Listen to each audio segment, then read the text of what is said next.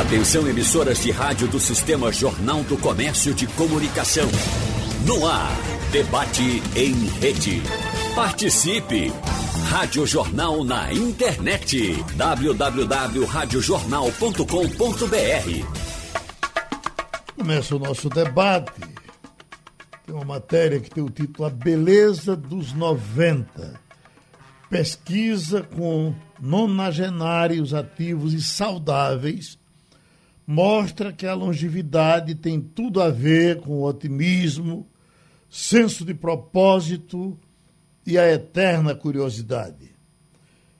Nós estamos com o doutor Edgar, pessoa de Melo, cardiologista, a doutora Edleide Freitas, nutricionista, e o doutor Jairo de Andrade Lima, professor de ortopedia.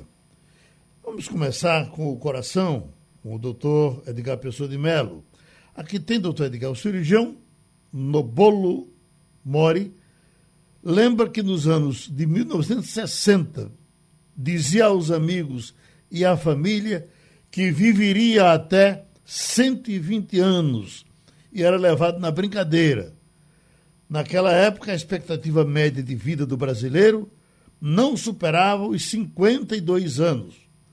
Hoje, no auge dos seus 97 anos, sente-se disposto e animado, até o início da pandemia, ainda uh, visitava os pacientes.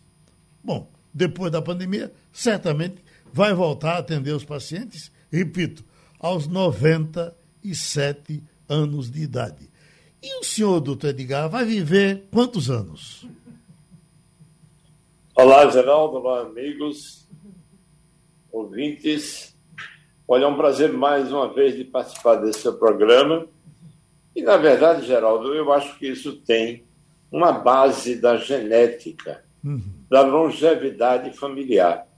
Muitas vezes a gente conhece familiares que todos da família são longevos.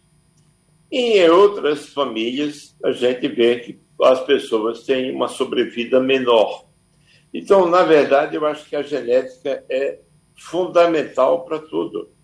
Em relação a não desenvolver doenças, em relação à propensão a ter colesterol elevado, em relação à propensão a ter hipertensão arterial, em relação a ter diabetes ou não.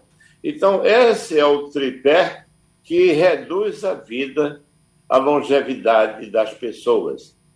Daqui a pouco o doutor Jair está aí, nosso uh, amigo, que vai falar também sobre a genética e artrose que é uma das doenças que realmente que limitam muito as pessoas idosas e, consequentemente, a limitação física traz consequências desastrosas à sobrevida da pessoa. Então, na minha visão, Geraldo, é que existe realmente uma tendência à longevidade, mas isso está embutido no DNA, na genética. A pessoa já nasce com a tendência à longevidade, é lógico que eu não estou aqui excluindo os cuidados com a saúde, os cuidados com a alimentação, os cuidados com o consumo do sal, o consumo de gordura animal, o excesso de consumo de açúcares e os derivados, dos leite e derivados. Então, esses são os alimentos que trazem realmente transtorno a vida da pessoa em relação ao aumento do colesterol, ao aumento do açúcar do sangue e, em consequência do sal, do excesso de consumo de sal, o aumento da pressão arterial e as consequências da hipertensão arterial em reduzir a longevidade dessas pessoas. Então, eu concluo dizendo que nós temos, é, em relação à longevidade, uma base genética, mas uma base comportamental também. As pessoas que fazem atividade física, que fazem uma dieta saudável, que não fumam, não é? E que bebem moderadamente. Essas pessoas, principalmente o vinho, já, já falamos no seu programa sobre isso, essas pessoas passam a ter uma maior longevidade. Agora, doutor Edgar, a gente entende o coração como o motor do, do corpo humano. Esse motor aguenta quanto tempo? E ele depende de quê para chegar aos 120 anos que o nosso amigo aqui de 97 está dizendo que vai chegar? É isso que eu estava concluindo, Geraldo, anteriormente. As pessoas que se alimentam excessivamente de sal, que se é, alimentam excessivamente de gorduras, de origem animal e também de açúcares e seus derivados, essas pessoas criam condições de desenvolver doenças que atingem de cheio ao coração e às coronárias, que são esses alimentos e essas pessoas. Se ela tem uma boa genética, você sabe que tem gente que come gordura em excesso e tem um colesterol reduzido e outras pessoas que não tocam em gordura e têm um colesterol elevado. Então veja que tudo é a genética que está intrínseca a tudo isso. No entanto, é, é importante, como nós não temos condições de fazer estudo genético em toda a população, o importante é realmente a, a dieta, os cuidados com a saúde para que a pessoa tenha uma boa longevidade e ter o coração saudável, que é fundamental ter o coração saudável para que essas pessoas cheguem aos 90, aos 100 anos com qualidade de vida. A nossa pesquisa aqui diz o seguinte: da importância do querer viver, gostar da vida. É, é, é aparentemente todo mundo gosta da vida. Mas o que é que ele quer dizer com isso? O querer viver, o gostar da vida. Eu quero viver, eu gosto da vida, mas quem garante que eu não morro amanhã? Geraldo, tem o problema da depressão. Não é? As pessoas deprimidas tendem a viver menos. E as pessoas eufóricas que querem viver cada vez mais e que já acordam o dia numa satisfação intensa para viver. É lógico que essas pessoas tendem a viver mais e as pessoas que têm depressão, principalmente a depressão endógena, aquela também ligada à genética, essas pessoas não têm motivação de viver e se elas não têm motivação de viver, não viverão. Então é importante querer viver, lutar para viver, que é uma das coisas que fazem com que as pessoas alcancem cada vez mais a longevidade. É, eu acho que já lhe disse isso, porque eu disse, digo de vez em quando isso aqui na rádio, que para algumas pessoas viver cansa. Eu me lembro de Liedo Maranhão, uma figura histórica aqui do Recife, e Liedo morreu com beirando os 90, 90. ou já passando dos 90. Mas Liedo, me lembro ele com 87 anos, ele chegava aqui, às vezes nem vinha para o debate, sentava e dizia: Olha, Geraldo, eu estou cansado de viver. Você sabe que viver cansa? Eu lhe pergunto, Edgar, quando eu canso de viver, eu, eu, eu já estou perto da morte? Eu digo uma, uma frase seguinte: se viver cansa, eu prefiro viver cansado, mas viver então, isso é importante. Eu me lembro dele, que era uma figura Sim. exótica nos seus pensamentos, mas é importante querer viver. Cansar de viver é, mostra realmente a, a, a, aquela perda da vontade de viver. Quando a gente tem vontade de viver, nós não cansamos. Trabalhamos incansavelmente. Uma coisa, Geraldo, que é importante, eu lembrei agora, que para a gente viver é preciso trabalhar diariamente. O trabalho é extremamente vital para a vida. Se a pessoa não trabalha, na minha clientela aqui, eu vejo que muitas pessoas, principalmente homens, que se aposentam, e consequentemente essas pessoas, quando se aposentam, entram em depressão e, consequentemente, adquirem doenças graves, muitas vezes é, finalizam a sua vida.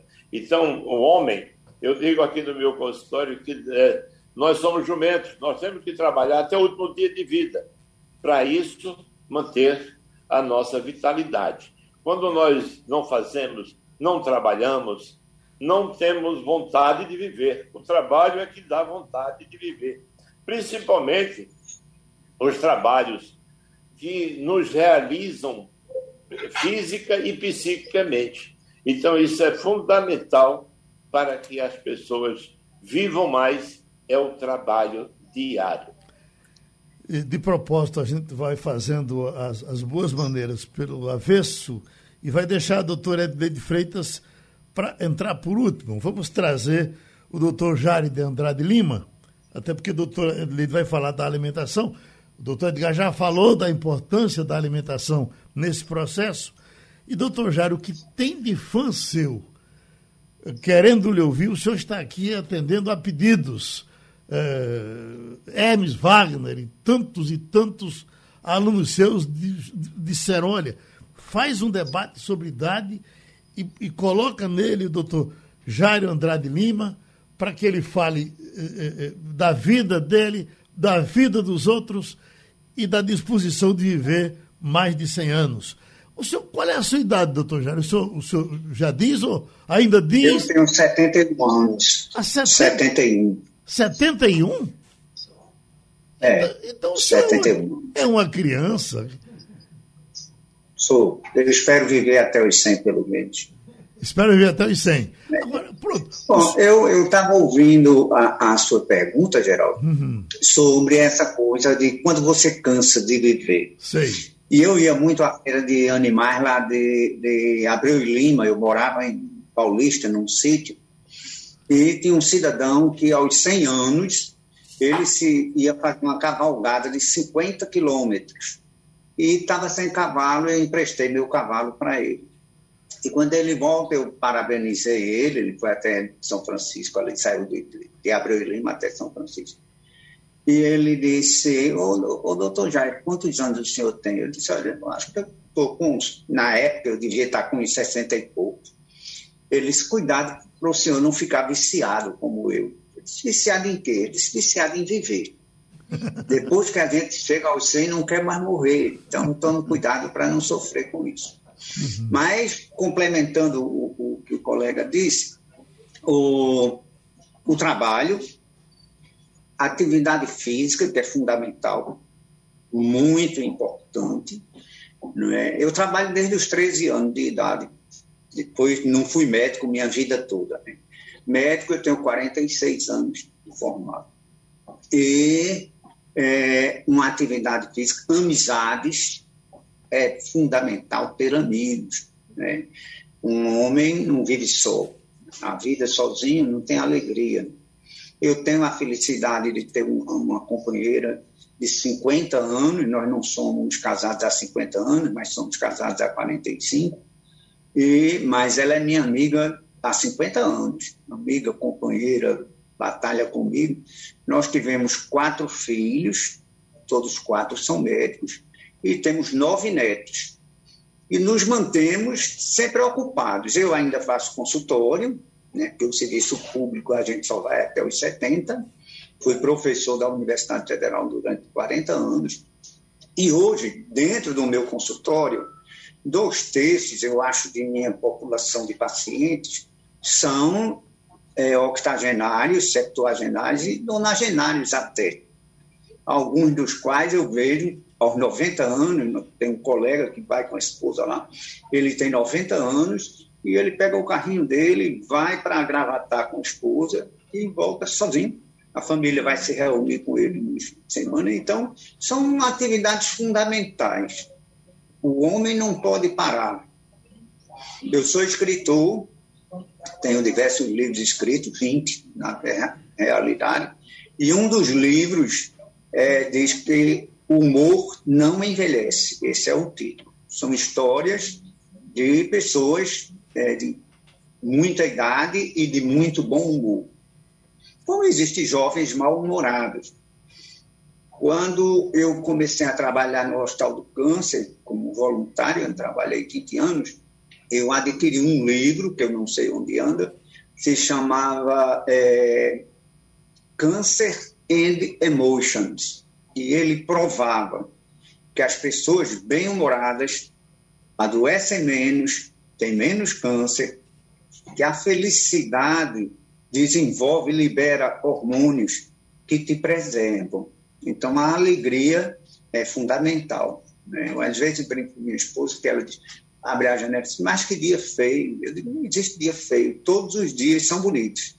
Ele pode ser um dia chuvoso, mas não feio, não tem dia feio. Dia feio é aquele que você não acordar. Todos os dias são bonitos. Agora, quando a gente então, tá é numa. Quando a gente está numa pandemia como essa, uh, doutor Jairo, onde uh, eu praticamente não conheço ninguém e não, nunca pensei que ia chegar numa situação dessa, que não tenha perdido um amigo de, de, de, de perto, um parente. E é uma coisa impressionante esse momento que a gente vive. E aí eu lhe pergunto, como é manter o humor, uh, uh, rir e brincar numa situação como essa que a gente está vivendo, que eu tenho impressão que o senhor também se surpreende com ela? É, eu me surpreendo e fui surpreendido, eu e minha mulher. Eu tive internado por 17 dias, fui para a UTI, minha esposa foi para uma UTI em outro hospital, depois voltou ao hospital onde eu estava e ficou internada. Os quatro filhos tomando conta da gente. E eu não recordo da enfermeira ter chegado perto de mim. Como é que o senhor está hoje, doutor Jair? Eu digo, eu estou ótimo, estou muito bem. Hum. Então, eu acho que é o primeiro passo, é não entristecer. Certo? Eu fiquei internado numa UTI, peguei um bocado, uma porção de livros, que é a minha principal diversão, é leitura, mas eu caminho, eu ando de bicicleta, eu faço hidroginástica e eu monto a cavalo. Isso eu faço toda semana. E minha mulher me acompanha em, em atividades físicas. Eu acho que esse é o grande é, é, passo para a felicidade. As perdas acontecerão. Não existe idoso que não tenha problema de visão, né? que não tenha problema de audição. As coisas vão acontecendo. Nós nos gastamos. E a síntese de DNA gasta o seu material repondo. Chega num ponto que não tem mais material para síntese de DNA. Então, vai falhar alguma coisa. Né? Mas é, eu, eu concordo que a gente tem que trabalhar. Meu pai morreu com 89 anos, trabalhou até o dia que pôde. Então, trabalho é fundamental, motivação, vontade de resolver as coisas, fazer uma, uma atividade como pintura, artesanato. Você tem que garimpar coisas que te façam felizes. Né? Um, o, o cidadão esta semana disse: o, o senhor acha que eu deixo de jogar tênis? Me dá tanta satisfação. Eu, não, não deixe de jogar tênis. Sinto uma dor quando jogo e tal, tem problema de joelho, mas insisto. Insiste que vale a pena. Diminui o número de, de horas. Mesma coisa caminhar. Eu caminho 10 quilômetros por, por dia, alguém pode dizer. Para quê? O Kenneth Cooper no livro dele diz: quem anda mais de 3 quilômetros por dia está atrás de alguma coisa a mais do que saúde. Uhum. Então, 3 quilômetros, andando numa faixa de 12 a 15 minutos o quilômetro, você não machuca as articulações, você não, não vai sentir dor muscular, se prepara antes. Terminou a longa para começar a longa. E vai, vai tocando o barco em frente. Professora Edleide Freitas, a senhora já notou que está aí com dois jovens médicos, não são idosos, um com 71 anos e o outro mais ou menos nessa mesma faixa, ou menos do que isso. Então, mas são pessoas dispostas a viver muito.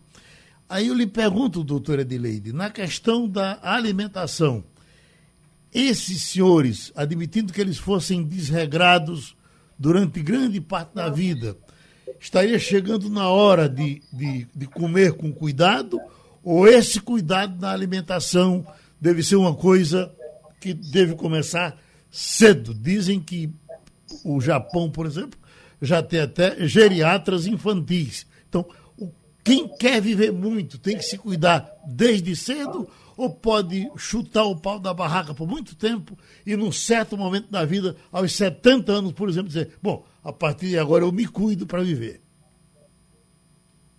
Oi, Geraldo, bom dia. É um prazer estar com o doutor Edgar, com o doutor Jairo, aqui nessa bancada aí, que está sendo como se fosse um, um painel de um assunto que interessa a todo mundo.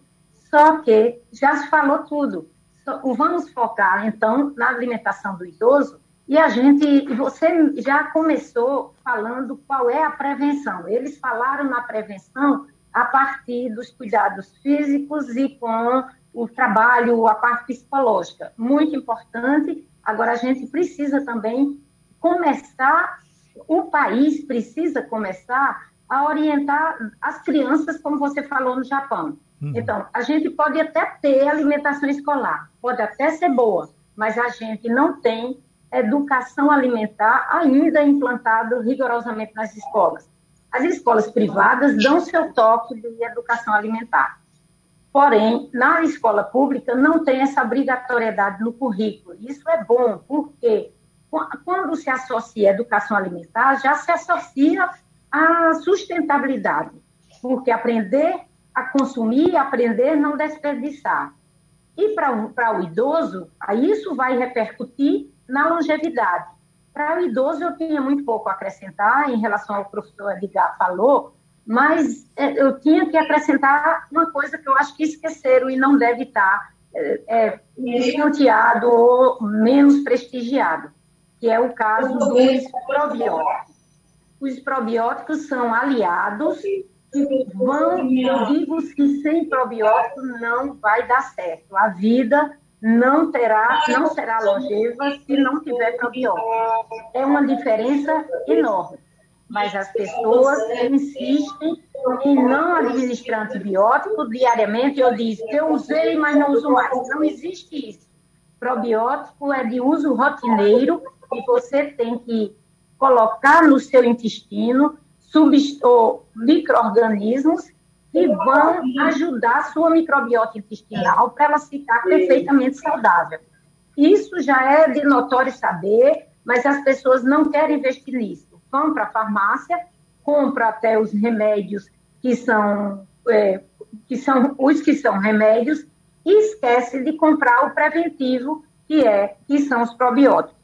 Então, eu tinha isso a acrescentar que tem uma coisa muito importante que as pessoas não estão chamando a atenção. Tem que se ver que o idoso tem, tem deficiência na dentição. Essa deficiência leva a uma má alimentação. Então, isso tem que ser também corrigido desde o começo para você ir cuidando dos dentes. Nós estamos numa geração que perdeu muitos dentes porque nossa geração, exceto eu, fumamos muito nos anos 70. E esse fumar muito nos anos 70, as pessoas estão perdendo os dentes porque eles literalmente se soltam da, da, do, da, do maxilar. Então, isso é um, um problema. Então, as pessoas não consideram isso. E uma coisa que me chocou sobremaneira foi eu chegar numa casa de idoso ao, ver, servir o almoço, vi que era frango a passarinho. Como é que o idoso vai se virar num almoço com frango a passarinho? Então, você precisa de dentes para ter a primeira parte da digestão, que é a mastigação. Então, quando eu fiz um apanhado do que vocês falaram, me sobrou isso. Falar sobre a Aí ele não falou do ovo, que além de você consumir, eu acho que foi um professor do outro dia que falou sobre consumos de vegetais. É, e você tem que falar do ovo, que ovo é um alimento eficiência na dentição. Isso é um ganho que a gente tem por consumir uma proteína de alta qualidade prejuízo sem necessidade de tanta mastigação, em substituição às carnes, que já são difíceis. Mas, graças a Deus, a gente já tem de uso doméstico e de uma acessibilidade financeira até razoável, que é o multiprocessador. Tudo você pode comer. Quer comer charque? Come, mas tome, come, use o multiprocessador e a gente tem uma condição de, de fazer o idoso consumir uma alimentação equilibrada à base de vegetais e incluindo as carnes e o ovo preparadas de maneira adequada. Então, deixa eu voltar para o doutor Edgar Pessoa de Mello para ele falar um pouco do probiótico que a senhora eh, recomenda que as pessoas devem, devem usar. E hoje, doutor Edgar, a gente abre qualquer eh, eh, site aí na internet e nos oferecem coisas e mais coisas, inclusive com a promessa de que isso ajuda a, a, nisso e naquilo, é bom para isso, é bom para aquilo. Como é que a gente deve usar esse probiótico oferecido pela doutora Edileide da forma correta e que nos sirva com a, a, a felicidade que ela quer que a gente tenha para viver mais? Ô, Geraldo, foi ótimo a, a colocação da doutora Edileide. Na verdade, a gente hoje tem que estudar o nosso intestino como um órgão de extrema importância na vitalidade, porque o intestino participa não só na absorção dos alimentos, mas na manutenção do, da homeostase do nosso corpo. E os probióticos têm importância fundamental nessa, nessa, nesse equilíbrio que nós precisamos e que os nossos intestinos nos dão. Então é fundamental isso. Ela realmente é, chamou atenção e hoje a gente utiliza probióticos, mas eu quero te fazer um comentário, Geraldo, que me impressionam o consumo de alimentos que promete tudo. Uhum. Nos rádios, nas televisões, nos jornais, esses alimentos são vendidos porque ocupam horário nobre da televisão, do rádio, e a gente não entende como é que as pessoas não têm a curiosidade de ver que como é que esses medicamentos agem, como quais são os estudos que comprovam a sua eficiência, a sua eficácia. O povo compra só com a propaganda. E nós que fazemos medicina, chamada medicina baseada em evidências, nós só utilizamos medicamentos que têm comprovação científica de eficácia. Tá? A não ser numa, numa pandemia como essa, que passamos a utilizar medicamentos que uh, não tinham eficácia científica comprovada e que nós fomos buscar no passado aqueles medicamentos que combateram a Zika, os medicamentos que combateram o dengue, os medicamentos que combateram as viroses do passado, como a chikungunya, e aí começamos a aplicar nos pacientes que têm o Covid com análise de observação, porque numa pandemia não dá para observar os medicamentos que têm eficácia comprovada, porque o tempo não dá. Haja isso, que nós estamos aplicando, desejando que sejam aplicadas as vacinas sem nenhuma comprovação científica. Então, é pandemia, vale tudo. Vale a medicação precoce, vale as vacinas, e a gente só tem uma coisa: ter esperança de que em um futuro breve nós sa poderemos sair dessa pandemia com as vacinas que estão sendo aplicadas. Essa é uma esperança, que se a gente não tem a comprovação, eu mesmo já estou vacinado. Mas a gente tem que, muitas vezes a gente chega aqui no meu consultório, ah, doutor, não vou me vacinar porque não tem comprovação científica da vacina. Na dúvida, se vacine, porque nós não temos outra arma para combater a pandemia. Então é isso, Geraldo, a gente tem que ter esperança e é, é preciso que a população entenda que a vacina de sarampo passou 10 anos para sair. Mas não temos tempo para esperar 10 anos. As vacinas estão aí, a vacina da Coronavac, da Pfizer, da AstraZeneca, da Moderna e mais recentemente aí da Johnson, que é da divisão Janssen. Essas são as vacinas que trazem uma esperança enorme para toda a população, mas para nós no Brasil. Eu espero que daqui para setembro toda a população maior de que 18 anos seja vacinada e que a gente passe a ter uma paz em relação a essa pandemia que ceifou tantas vidas de nossos é, é, conterrâneos. O, muita gente aqui participando, fazendo perguntas, querendo realmente envelhecer com qualidade de vida e querendo saber os caminhos. Tem, por exemplo, esse aqui que diz o que, o que motiva viver não é só o trabalho, como foi dito aí, sim é, é, com quem é, fazendo o que a gente gosta. Ter amigos é, aposentados que encontraram um hobby, pescarias, cavalgadas, jogos, isso dá o prazer de viver. O senhor trouxe o trabalho também como um, um componente importante, doutor Jairo, para viver. Mas esse pensamento aqui era aquele pensamento um pouco mais antigo. Eu deveria economizar, viver, num certo dia me aposentar e curtir a vida, eh, eh, evidentemente com cuidado com ela, mas curtir a vida sem trabalhar. Isso mudou hoje, trabalhar é essencial para continuar vivendo? O seu, o seu microfone está desligado, doutor Jairo. Oi. Agora? Parece, parece que sim, parece que está ligado agora. Opa! Doutor Jairo? Será que ele está nos ouvindo? Então, uh, uh, doutor Edgar, voltamos para o senhor enquanto a gente resolve com ele. Está funcionando? Agora Entrou? sim. Pois não, pode falar. O, uma das coisas, quando Edilene falou aí da, da alimentação, que a gente tem que estar tá atento, é o seguinte: alimentar-se bem é caro. É, é caro, é uma coisa cara. Não há como uma pessoa ter uma alimentação sadia se não tiver como gastar nela. O que é que acontece todos os dias em consultório, no próprio Hospital das Clínicas? São pessoas com sobrepeso importante, o índice de massa corporal perto de 40.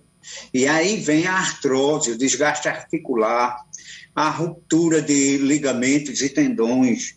E você fica diante de um problema seríssimo, porque você operar uma pessoa obesa é pôr em risco a vida, uma trombose, uma embolia pulmonar, e essa pessoa precisa emagrecer. Se ela for uma pessoa que tem é, é, recursos, ela vai procurar uma nutricionista, ela vai passar uma, uma orientação alimentar e vai em frente. Se não, ela não, não consegue. Não dá para conseguir, porque comer bem é caro. Comer bem não é comer muito. Comer bem é comer o alimento certo. E tem uma, o, o lado prazeroso da refeição. Tem um lado prazeroso de você comer e de você beber. Então, minha esposa essa semana contava que tem uma, uma senhorinha que é paciente dela e foi ao, ao médico e o, o, médico disse, perguntou se ela bebia, ela disse tomava uma, uma cervejazinha long neck uma, duas vezes por semana. Mas a senhora bebe? A senhora é louca. Como louca se ela está com 100 anos, 98 anos? E ela fez isso a vida toda. Em uma certa ocasião, no Hospital das Clínicas, levei a tia de um professor meu para uma consulta. Ela com 102 anos, de um lugar chamado Lagoa da Canoa, em Maceió, e ela disse que bebia no almoço, tinha aprendido com o marido dela a tomar um copinho de cachaça. O colega quase mata ela. Então, mas ela tem 102 anos. Que mal vai fazer a ela? Certa ocasião, eu operei uma paciente no Getúlio Vargas, internei, e a nutricionista me procurou porque ela não comia. Fui falar com a velhinha, ela, como a, a doutora Edilene disse, ela era desdentada, e ela disse, olha, eu como isso aqui, café com um pão com manteiga que eu afogo dentro do café e como. Como caldo de feijão no almoço e sopa no jantar. E a nutricionista fala, isso não é uma ração balanceada, isso não é uma alimentação normal. Não, mas ela chegou aos 90 e tantos anos. E estava sendo operada por ter levado uma queda tomando conta de galinha no quintal.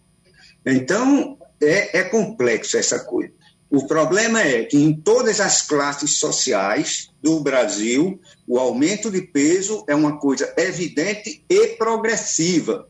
Sobra para o ortopedista os problemas articulares, musculares, ligamentares. Essa é uma coisa que tem que se estar atento. Quer viver muito? Quer viver bem? Não engorda. O doutor Edgar, inclusive, temos um.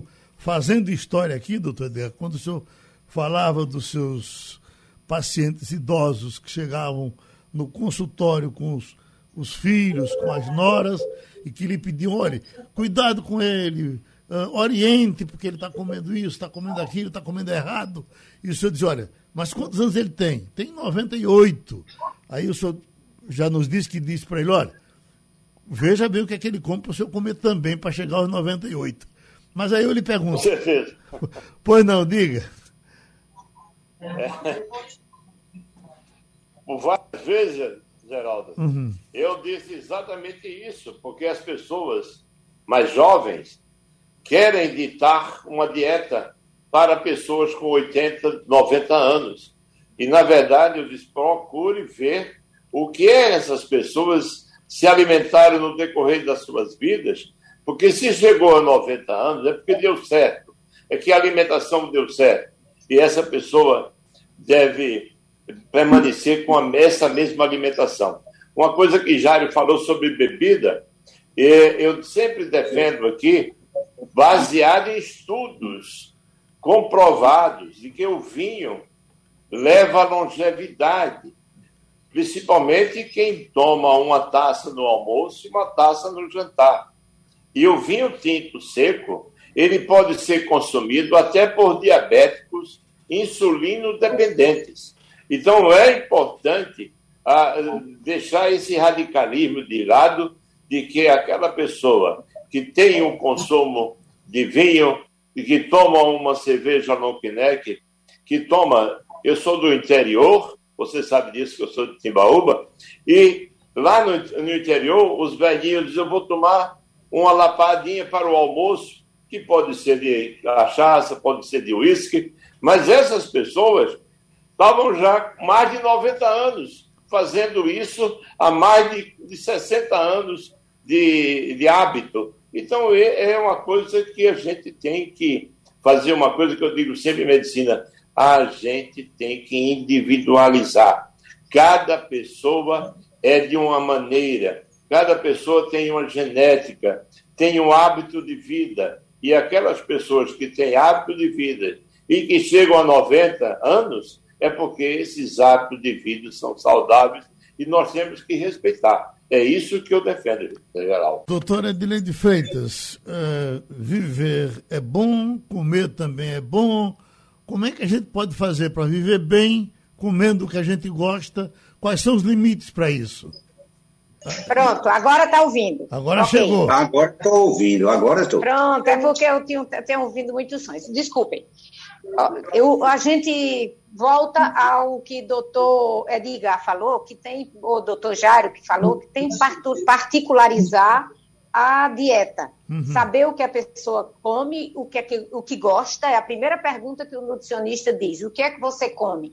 E às vezes é um bloqueio para as pessoas não voltarem, porque o nutricionista pede que a pessoa relate ou elenque tudo que comeu pelo menos durante um dia.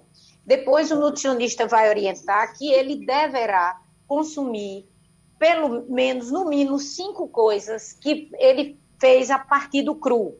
Isso inclui ovo, carne, inhame, macaxeira, raízes e alimentação. Deve, do idoso principalmente, deve ser baseada em vegetais e frutas, raízes que têm coisas que a que a ciência ainda não conseguiu chegar a todos os itens do, da composição das raízes.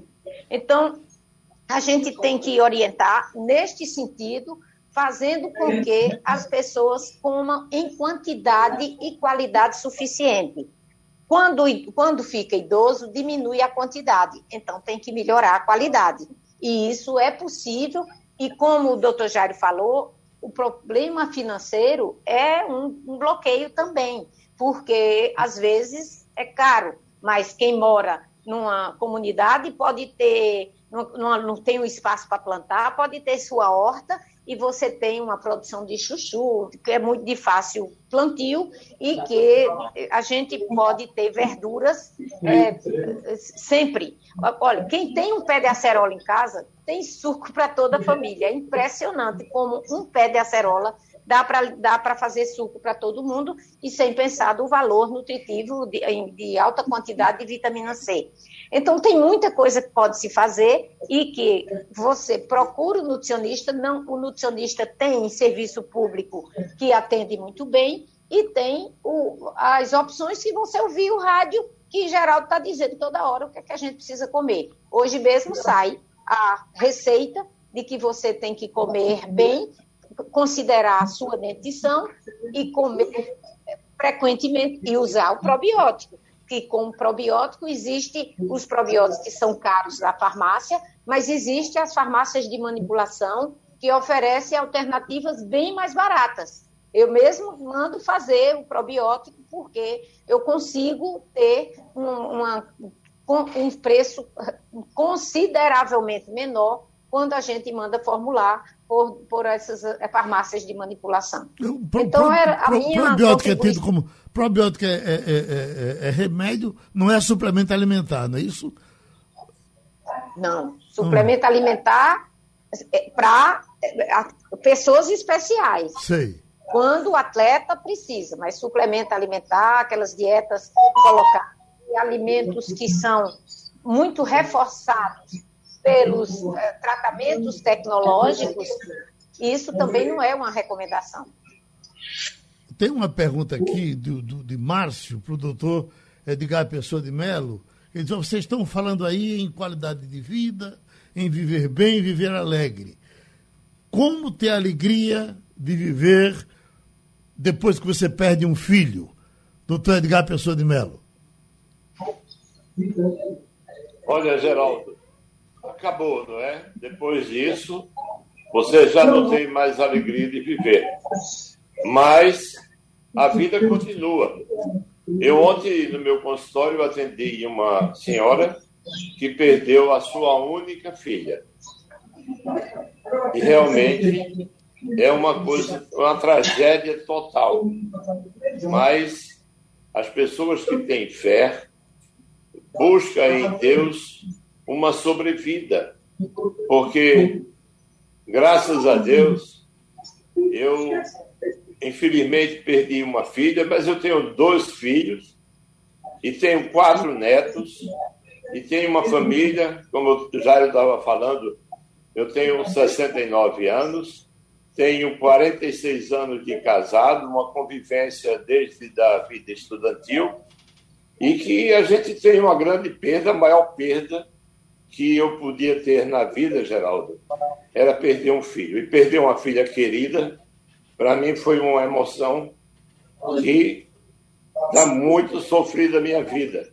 Mas meus outros filhos me dão a motivação de viver e, consequentemente, eu tenho os netos que trazem a alegria de viver e eu tenho que viver. Viver até para essa filha que partiu. Eita, doutor Edgar. Mostrando, mostrando a ela que eu continuo vivendo uhum. até para ela, esperando que ela esteja em um bom lugar.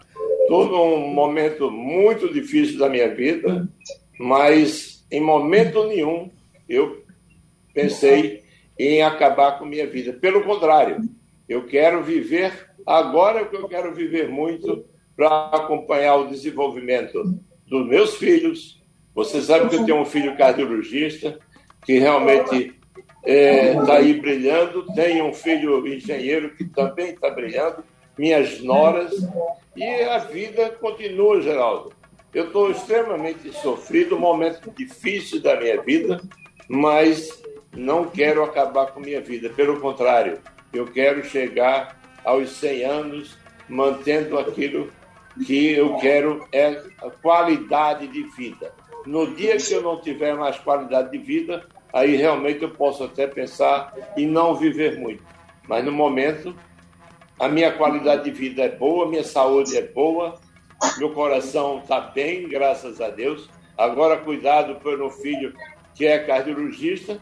E aí, vamos viver, Geraldo. Pedir a Deus eu tenho, eu sou uma pessoa de fé, me criei na fé, sou cristão, e aí acredito que minha filha está em um bom lugar e que eu tenha a missão de cumprir ainda por muito tempo aqui na Terra. Com essa lição do doutor a gente termina o debate. Sugestão ou comentário sobre o programa que você acaba de ouvir, envie para o e-mail ouvinte@radiojornal.com.br ou para o endereço Rua do Lima 250, Santo Amaro, Recife, Pernambuco.